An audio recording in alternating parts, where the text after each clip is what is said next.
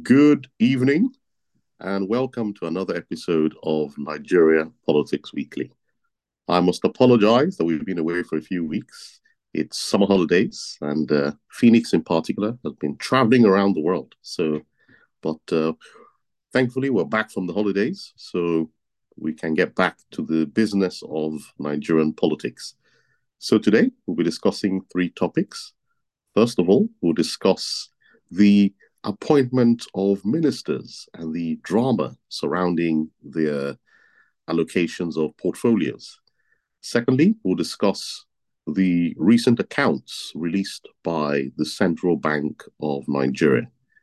And thirdly, we'll discuss reports that the Nigerian Bureau of Statistics has announced that Nigeria's unemployment rate has fallen to 4%.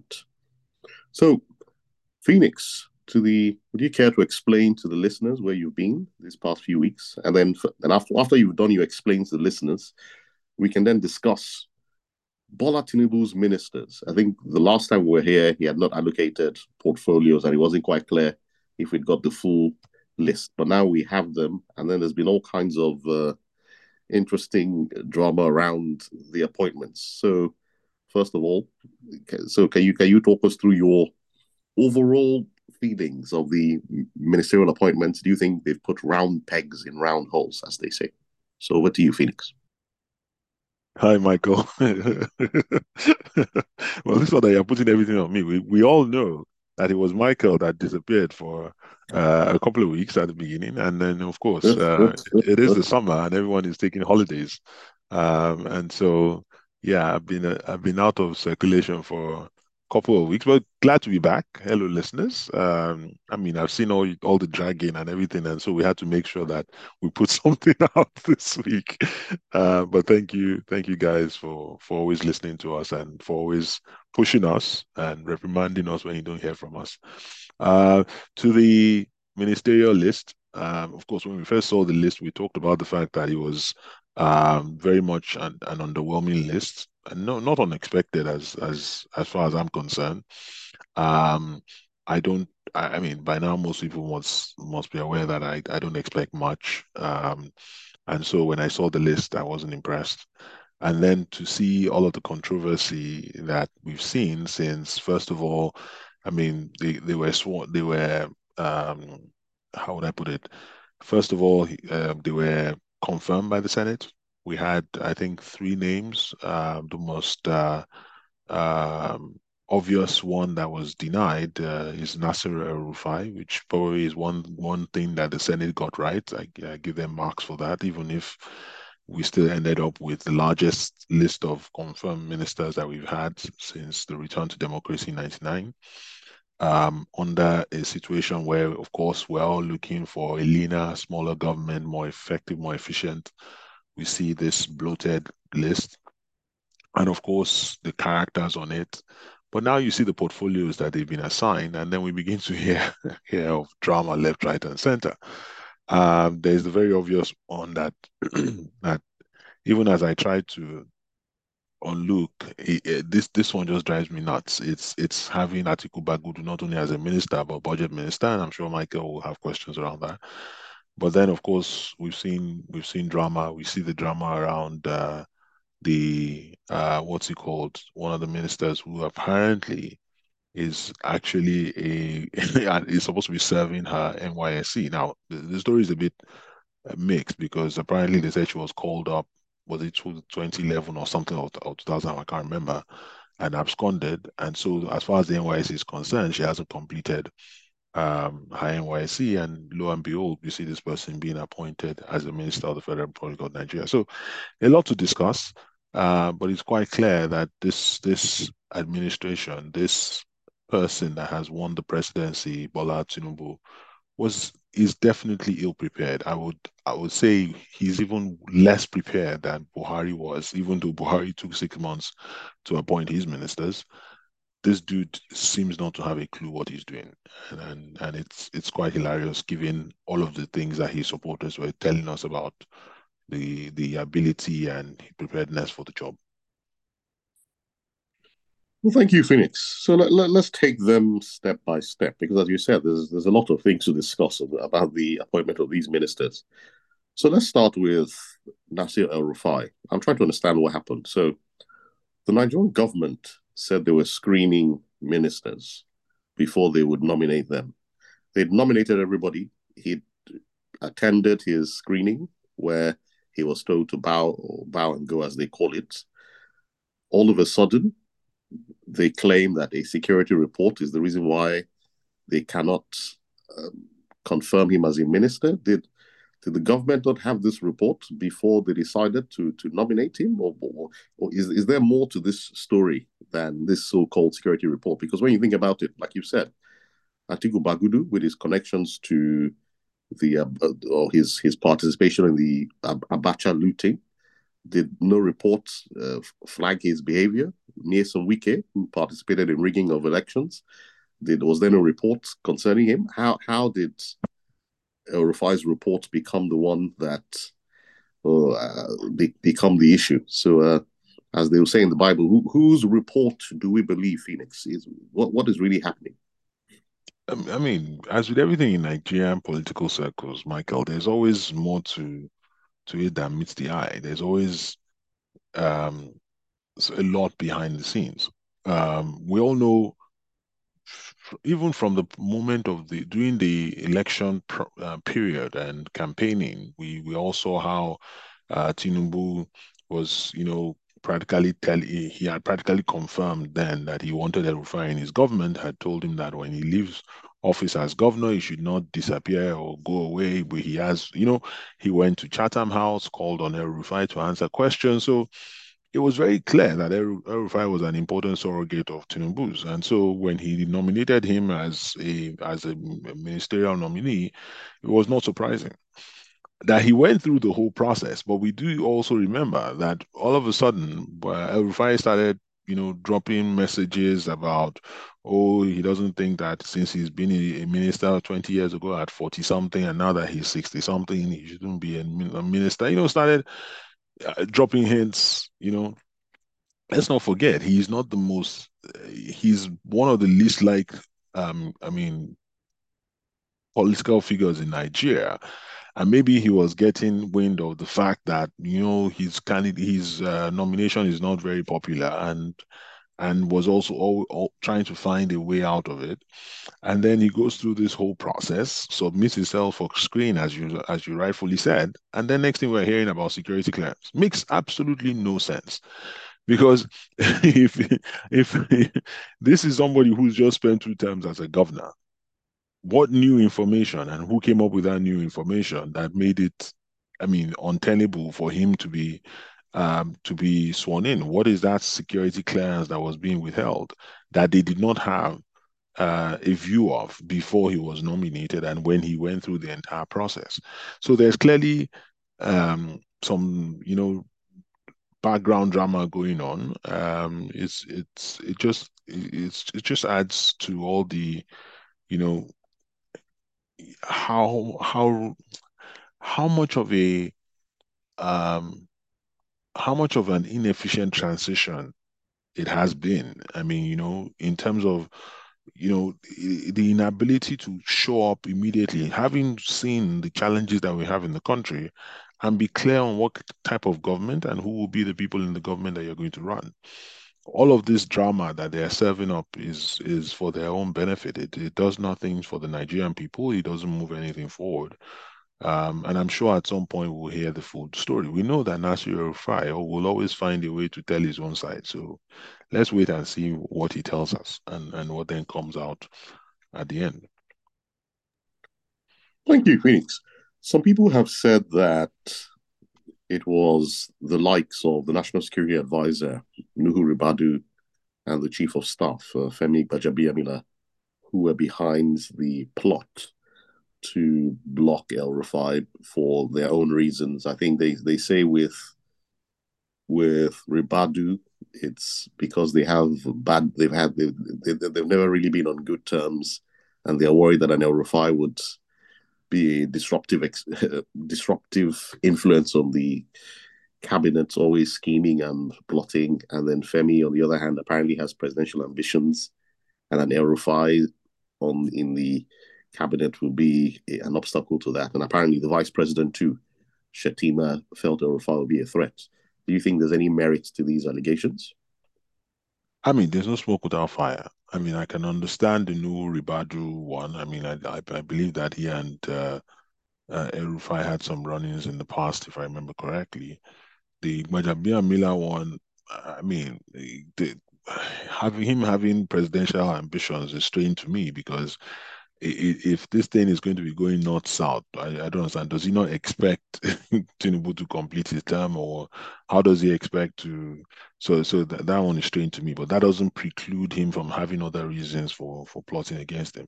The Shettima one, for me, rings true, because Shettima stands the most to gain to have El-Rufai less influential. Shettima needs to be the most influential position of northern abstraction in this government. He is number two. He is from the north. He needs to consolidate his base and his importance as the de facto next guy.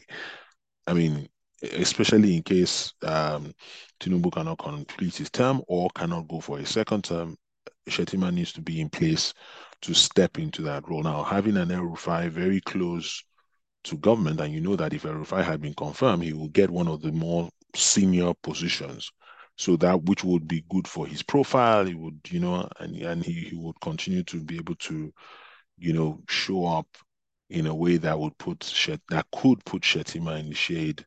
And so I would not be surprised. But the question is, how much influence does he have?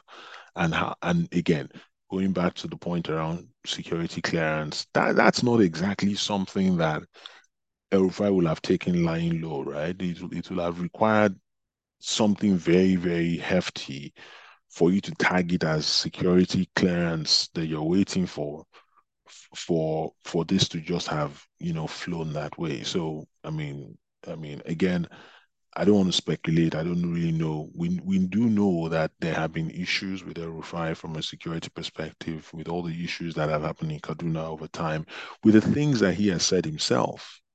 You know, be it, you know, telling everyone that he gave money to bandits to stop attacking people, you know, the threats that he made about, you know, Fulani reprisals and things like that. So there's enough for them to have pieced together.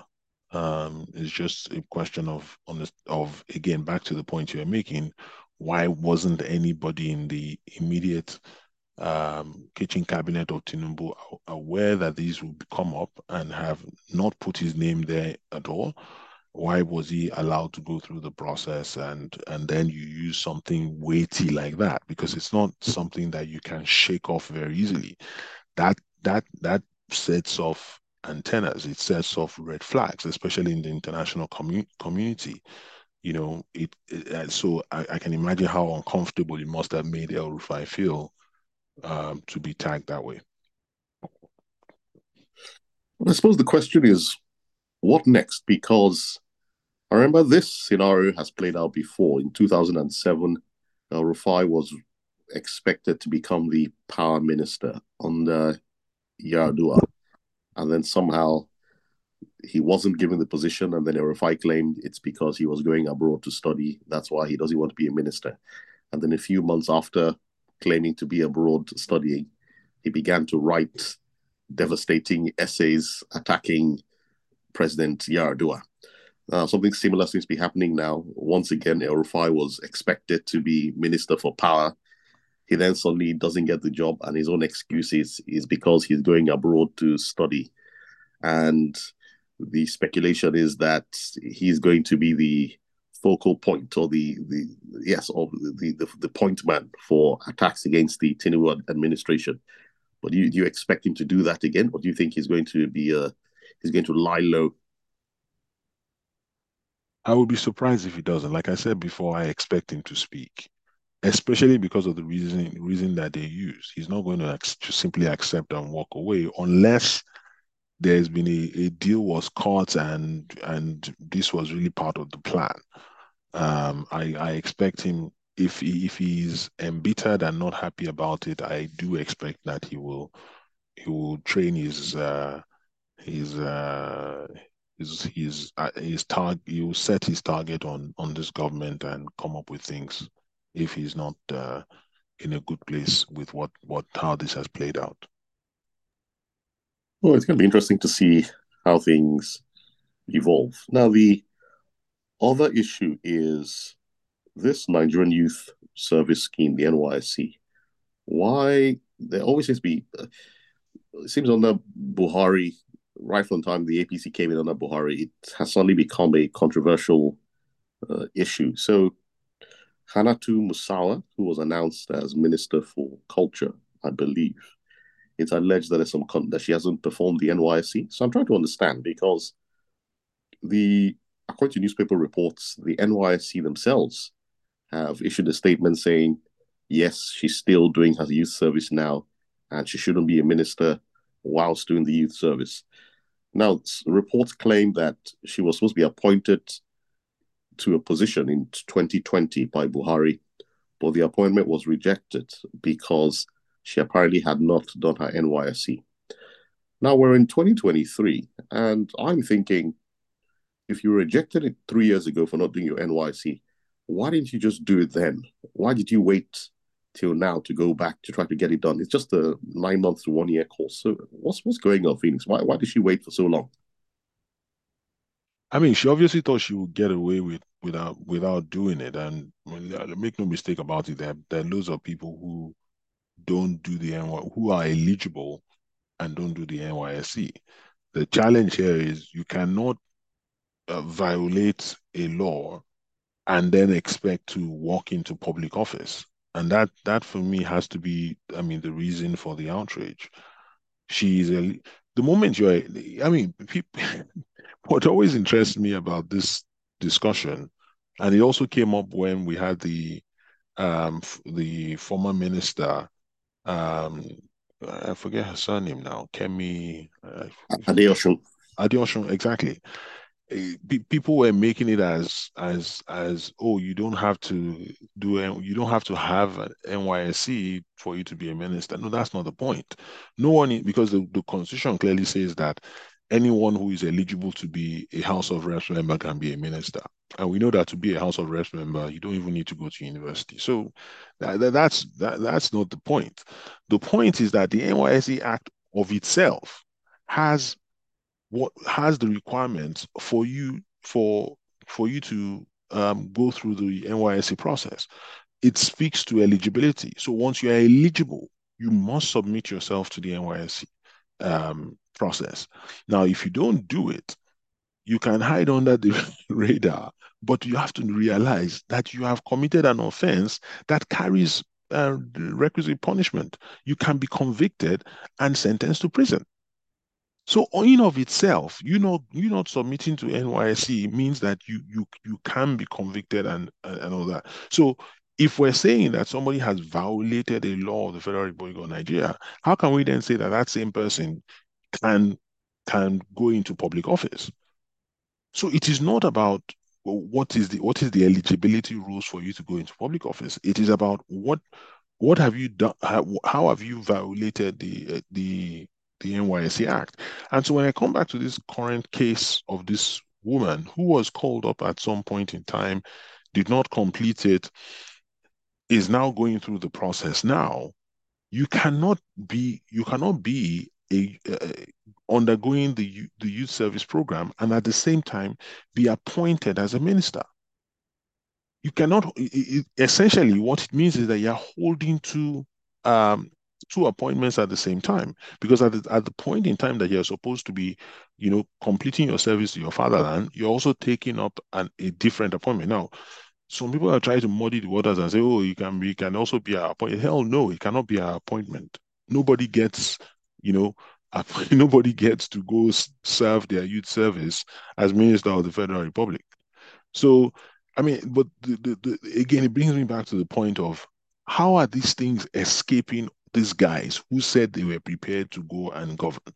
How is it that after making us wait for this 48 list 48-person list of ministers, how come you didn't vet them and know all these issues and make sure that you put your best feet forward? It's crazy. I don't understand how at this level, I mean, this kind of incompetence can even rear its head. It just blows my mind.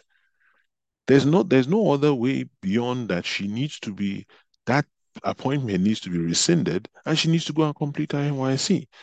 Because if she doesn't complete her NYSC, it means that she's absconded the NYSC. The NYSC Act has the punishment for you absconding from NYSC. It's crazy. Well, thank you.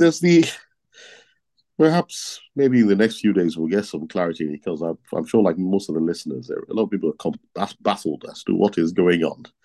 But you also have the issue of the likes of the minister for what they call the blue economy. I'm still not quite sure what that means.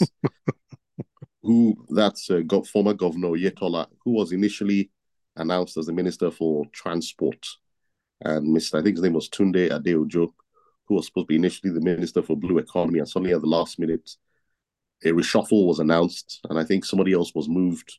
And the question people are asking is, this seems to be the first time we've had a ministerial reshuffle, even before the ministers have been sworn. Exactly. So why is this happening? Why? I, for the life of me, I have no idea.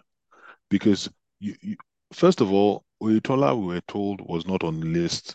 I mean, for obvious reasons, he's related to Tinubu. I mean, we were told that because, to avoid nepotism and all that, he wasn't on the list. Then all of a sudden, we saw the supplementary list, and his name popped up on the list. And then, we were told that this was going to be the portfolio on the day, or maybe the day before they were to be sworn in. The portfolios got switched, and you're like, what? What? Seriously, Michael, I hate to sound like a broken record, but it's just I don't understand how else to analyze what we've seen. And at some point, even I have gotten to the point where I'm like, I really do hope that these guys, find their feet and have some people who are able to join them and at least give them, at least until we see what the court proceedings are, because people like me are hoping that the courts do the right thing and remove this guy from office, and so that we can have the rightful winner put in office. But even before that happens, we have to hope that these guys who are just clowning about do not really mock things up so badly that even reversing it is going to take a generation for us to come back from. Because, the way they're operating, this kind of switch last minute, it just comes back to, where is the thoughtfulness? This is not child's play. This is a government that is supposed to serve a nation of 200 million people.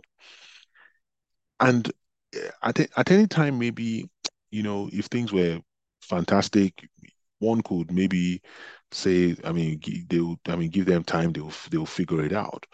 But we know that we're in the middle of a crisis. We've seen, the economic issues that are bedeviling the nation. We've seen the insecurity. We've seen.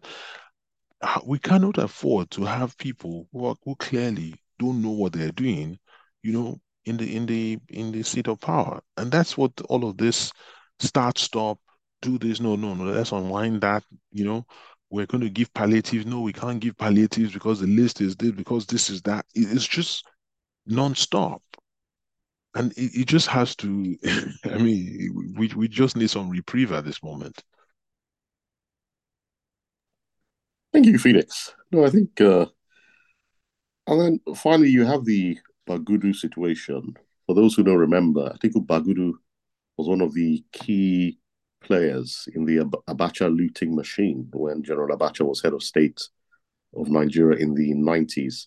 He was convicted somewhere in Europe. And in fact, a few years ago, about $300 million connected to himself and the Abacha family was returned to Nigeria, and the Nigerian government was required to spend that money on developmental projects. So it's a bit surprising that he is now the Minister for Budget and Planning, especially as Nigeria is still fighting to recover more of the Abacha loot from a variety of countries.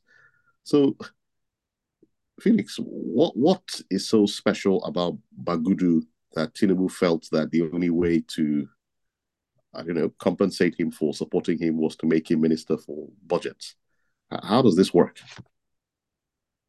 Well, I think, we've had a few episodes where we've considered some of these ties to Abacha that we see popping up around Tinubu.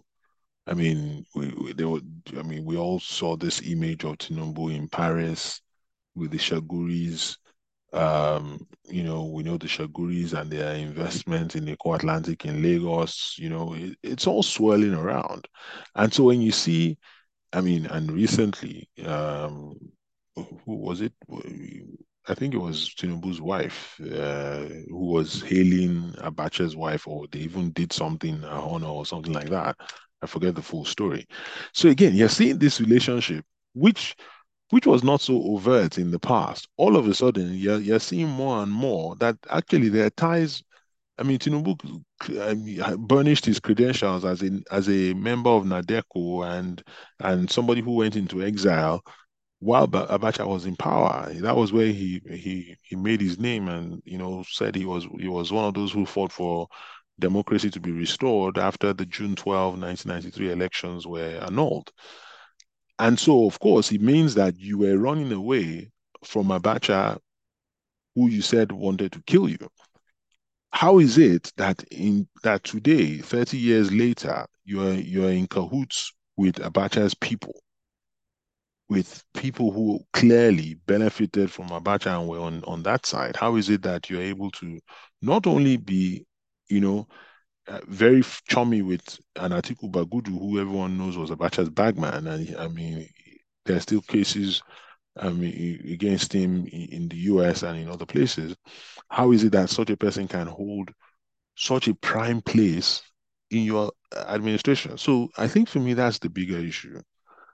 Perhaps a microscope needs to be put on this democratic credentials that Tinubu claimed and all of the stories that were told back then, and maybe we need to dig a bit deeper and find out whether this guy is not actually a Manchurian candidate, and why all of a sudden we're seeing all of these relationships and they're coming to the fore. Well, thank you, Phoenix. Hopefully time will tell as the days go by. We'll get more insight into why people are doing what they're, why the APC and Tinubu are doing what they are doing. But on to the next topic, which is the Central Bank of Nigeria. Allegedly after 8 years, they finally decided to publish their accounts. So, Felix, first of all, is this normal that a country's central bank doesn't publish its accounts annually? No, it's not normal. How can it be normal? Of course it's not normal. Up until that time in 2015 that the accounts were being published, it's not normal. Why would you? Not publish your accounts if it's not that you were hiding records of malfeasance, and the only people who could hold them accountable were either the executive, who they clearly were in cahoots with, and the National Assembly, who clearly did not do their job because they were maybe being taken care of.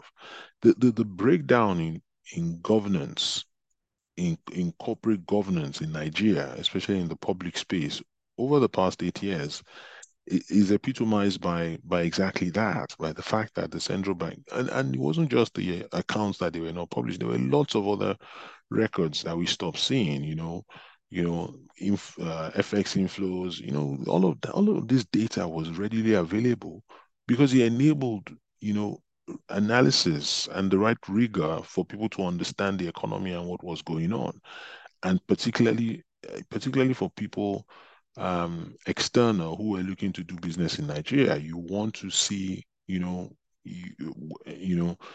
the CBN's report of the economy. You want to see how the CBN, is managing its the monetary, the financial services sector and things like that.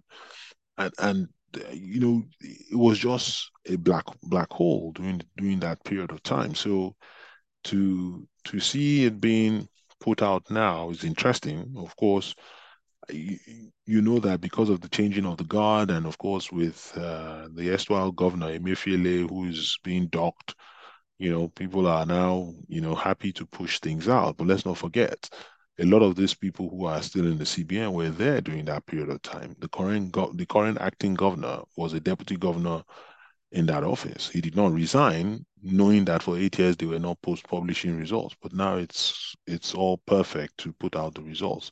So I'm not letting anybody get away from it. There's still a culture of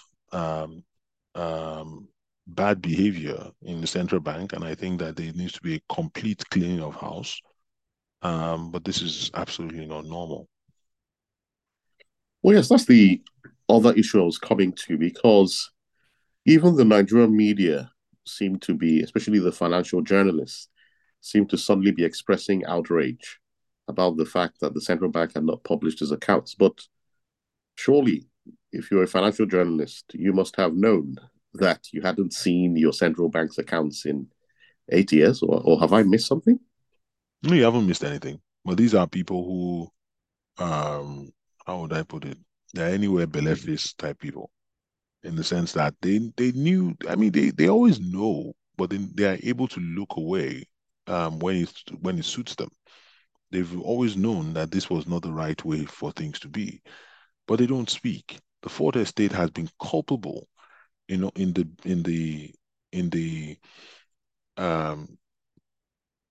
way the Nigerian public space has deteriorated. They're culpable. There's so many things that they refuse to report, they don't talk about, or they don't shine the light enough on it, and it's been left. I mean, sometimes we have to be thankful for the advent of social media and Nigerians who actually shine the light on this, because yes, I mean, if you followed a few handles on the Nigerian Twitter space, you'll have heard over the past 8 years, talking about the fact that, CBN records, CBN accounts were not being shared.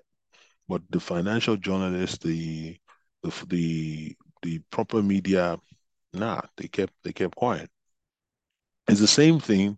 You can stretch that to the Nigerian Bureau of Statistics and how for a long time we weren't getting reports on labor statistics and things like that. So I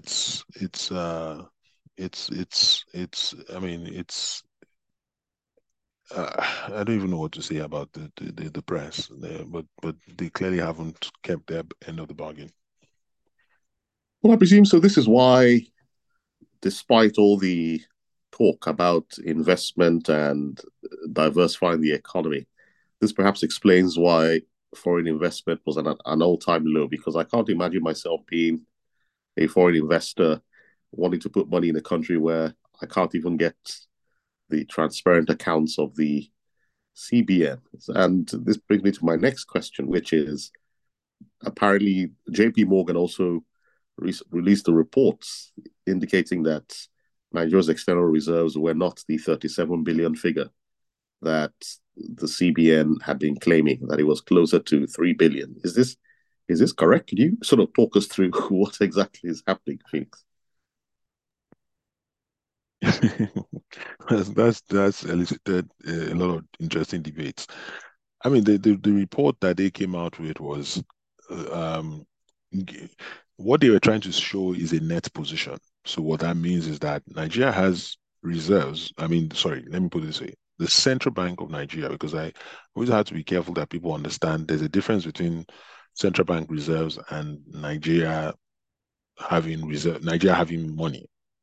The reserves belong to the central bank, because what happens is that when Nigeria earns dollars, the dollars get sold to central bank provides naira, and central bank retains the dollars as their reserves primarily to defend the Naira and keep stability and things like that. Now, what J.P. Morgan is saying is that Central Bank has reserves of X much, but the Central Bank also has borrowings of X much. So by the time you take what they have in their bank account and the debt that they have, and you add them together, their net position, the remainder is the 3.7 that they were quoting. So in effect, and this is where it was a bit of a stretch. In effect, what you are saying is that if everybody that Central Bank is owing money calls for their money, and Central Bank has to settle that today, they would only have $3.7 billion left. Now, of course, that's not going to happen because, of course, there are contracts, there are things like that. But it also sends a message about the tenuous position of the Central Bank reserves, in the sense that you have that much debt that is almost wiping out your own reserves. It means that you are not in a very strong position, especially if there is a run, if there is a challenge to the Naira. And that's why you see that they've not been able to defend the Naira as much as they would want to, because they simply don't have the firepower for it. And so that's the situation that paints. It also means that because you are that heavily leveraged, when you actually go out to try and borrow, guess what? You're going to be paying high interest rates because people know that you need the money. You don't have a strong financial position. So it does show that the Central Bank is not in a strong position financially. Well, no, thank you for this on the Central Bank. So I suppose the question is, what role did the finance ministry play in this? Because if I recall correctly, the finance ministry also has a representation on the board of the Central Bank. So is this purely an Emefiele problem, or were others also involved? Well, if we look at it as an overall economic problem, the Central Bank is not the sole reason why the economy is in a bad shape. Of course, they overreached themselves. And of course, the biggest challenge we've had was, the FX situation and how they managed it, which is totally on them. The borrowings to the federal government, because they just kept, keeping the federal government liquid, even though they should not have to the degree that they did. But it was also because on the fiscal side, which is the finance minister and the government, they were not doing their job. They were not raising enough revenue. They were not, spending wisely. They were not, reshaping public expenditure and things like they should have been doing. So they're all in it together. But when it comes to managing the reserves and managing the Naira stability and things like that, that's totally on the Central Bank. Nobody else owns that function. And so Emefiele, his head is on the chopping block for that. But when we look at the overall economy, in fact, I will hold Buhari and his finance minister more culpable, because that's their job. It's not the CBN's job to run the economy. The CBN's job is to manage monetary policy, manage the financial services, financial system stability, do that effectively so that you have, and then in terms of running the economy, what kind of economy should we have? What kind of laws should we have? How should we raise taxes? How should we spend? That's fiscal, and that's where for me the greater issues with the economy lie with Buhari and his minister and those that who have now left. Ooh, thank you, Phoenix. Now to the next topic, which is the National Bureau of Statistics, or the Nigerian Bureau of Statistics. They published their recent unemployment figures, and apparently unemployment has fallen to 4.1%. It used to be at a record high of 33%. So I presume, Phoenix, you're going to congratulate the Bola Tinubu administration for this achievement. Congratulate them for criminal tendencies. Ah, man. Michael, this is perhaps one of the most ridiculous piece of news I've heard in a long time. I mean, we've all been talking about the fact that, number one, they were not measuring, and this was under the Buhari administration, we stopped seeing measurement of labor statistics and unemployment figures because, of course, they were not happy. They knew that it wasn't in their favor. They had failed miserably. And everyone was expecting the unemployment rate to be in the 40s, 40% plus. And then for us to now hear that they're now telling us that it's now 4.1%, and why? Because they've changed methodology. And you know that whenever you hear we've changed methodology, we should always be skeptical, and rightfully so. And so when we started digging in, I mean, you start seeing things like, oh, I mean, what they've done is to actually change how many hours can be counted for somebody to be deemed employed. And they went down as low as 1 hour per week. It's ridiculous. Who can live on 1 hour per week of work? And it just tells you that, I mean, you know, rather than try and solve the problem, and it befuddles me to the extent that you're a new administration who's coming.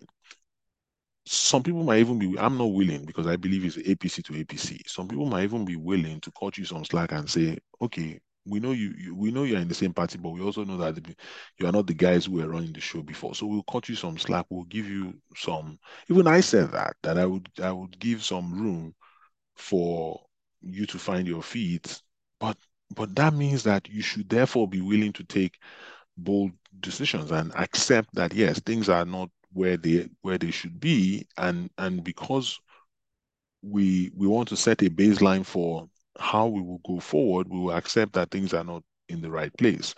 But then you see this guy is trying to game the system and trying to tell us that, you know, unemployment is actually 4%, and I'm like, how?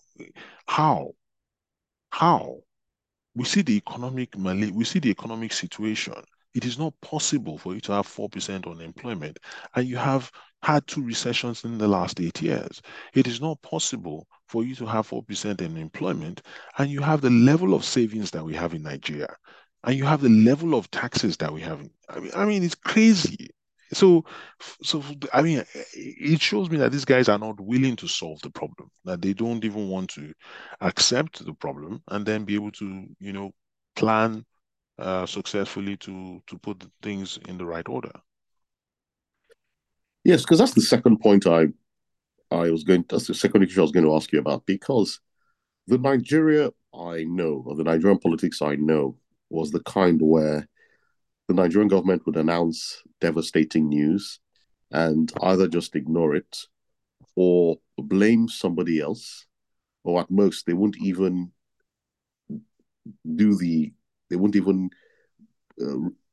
provide the data. So, for example, as you said, Buhari government not even publishing figures. That's the Nigerian government I know. I know the Nigerian government is also capable of announcing the unemployment figures and then just going quiet and saying nothing. I also know a Nigerian government that will then announce that actually unemployment is 50%, but it's all PDP's fault, or it's the fault of Abacha or somebody. But this seems to be a new one for me, where you literally just recreate your own figures. Because I suppose the question, which a number of people have asked, is if your unemployment rate is 4%, which puts you in the, I think from the data I saw, puts us in the top 10 of economies in the world, then why are we even bothering with any kind of governance? It means all is well in terms of society. So why is this APC government operating like this? What is the problem? I think there's. I'm beginning to suspect that this guys are willing to run the government in a way that they just do not care. They do. I think that they feel confident that they can get away with stuff, that they will just do whatever they like, and so be it. Because it doesn't. And maybe it's a function of how they came into power. You know, a clearly stolen election, there is illegitimacy, and they've just decided to say, look, we just don't give a damn. This is how it's going to be, and we're going to just do whatever we like. So we will create our own reality. We'll pat ourselves on the back and think that everything is hunky dory, because there's no other explanation that I can make for it. Because really, at the end of the day, you clearly do not believe that there's a problem to be solved for if you think that unemployment is 4%. I mean, where do you go from there? That's the question. So what's your policy? Your policy mindset once you've decided that, I mean, our employment is in the top 5 in the world, when we clearly, the eye test, everything tells us that is not the case. So I just feel like this is, I remember pre-election when I was saying that this is like the middle finger ticket, that these guys, they don't care. You saw it all the way through during the pre-election, how they chose a Muslim ticket, ignoring the sensibilities of the country.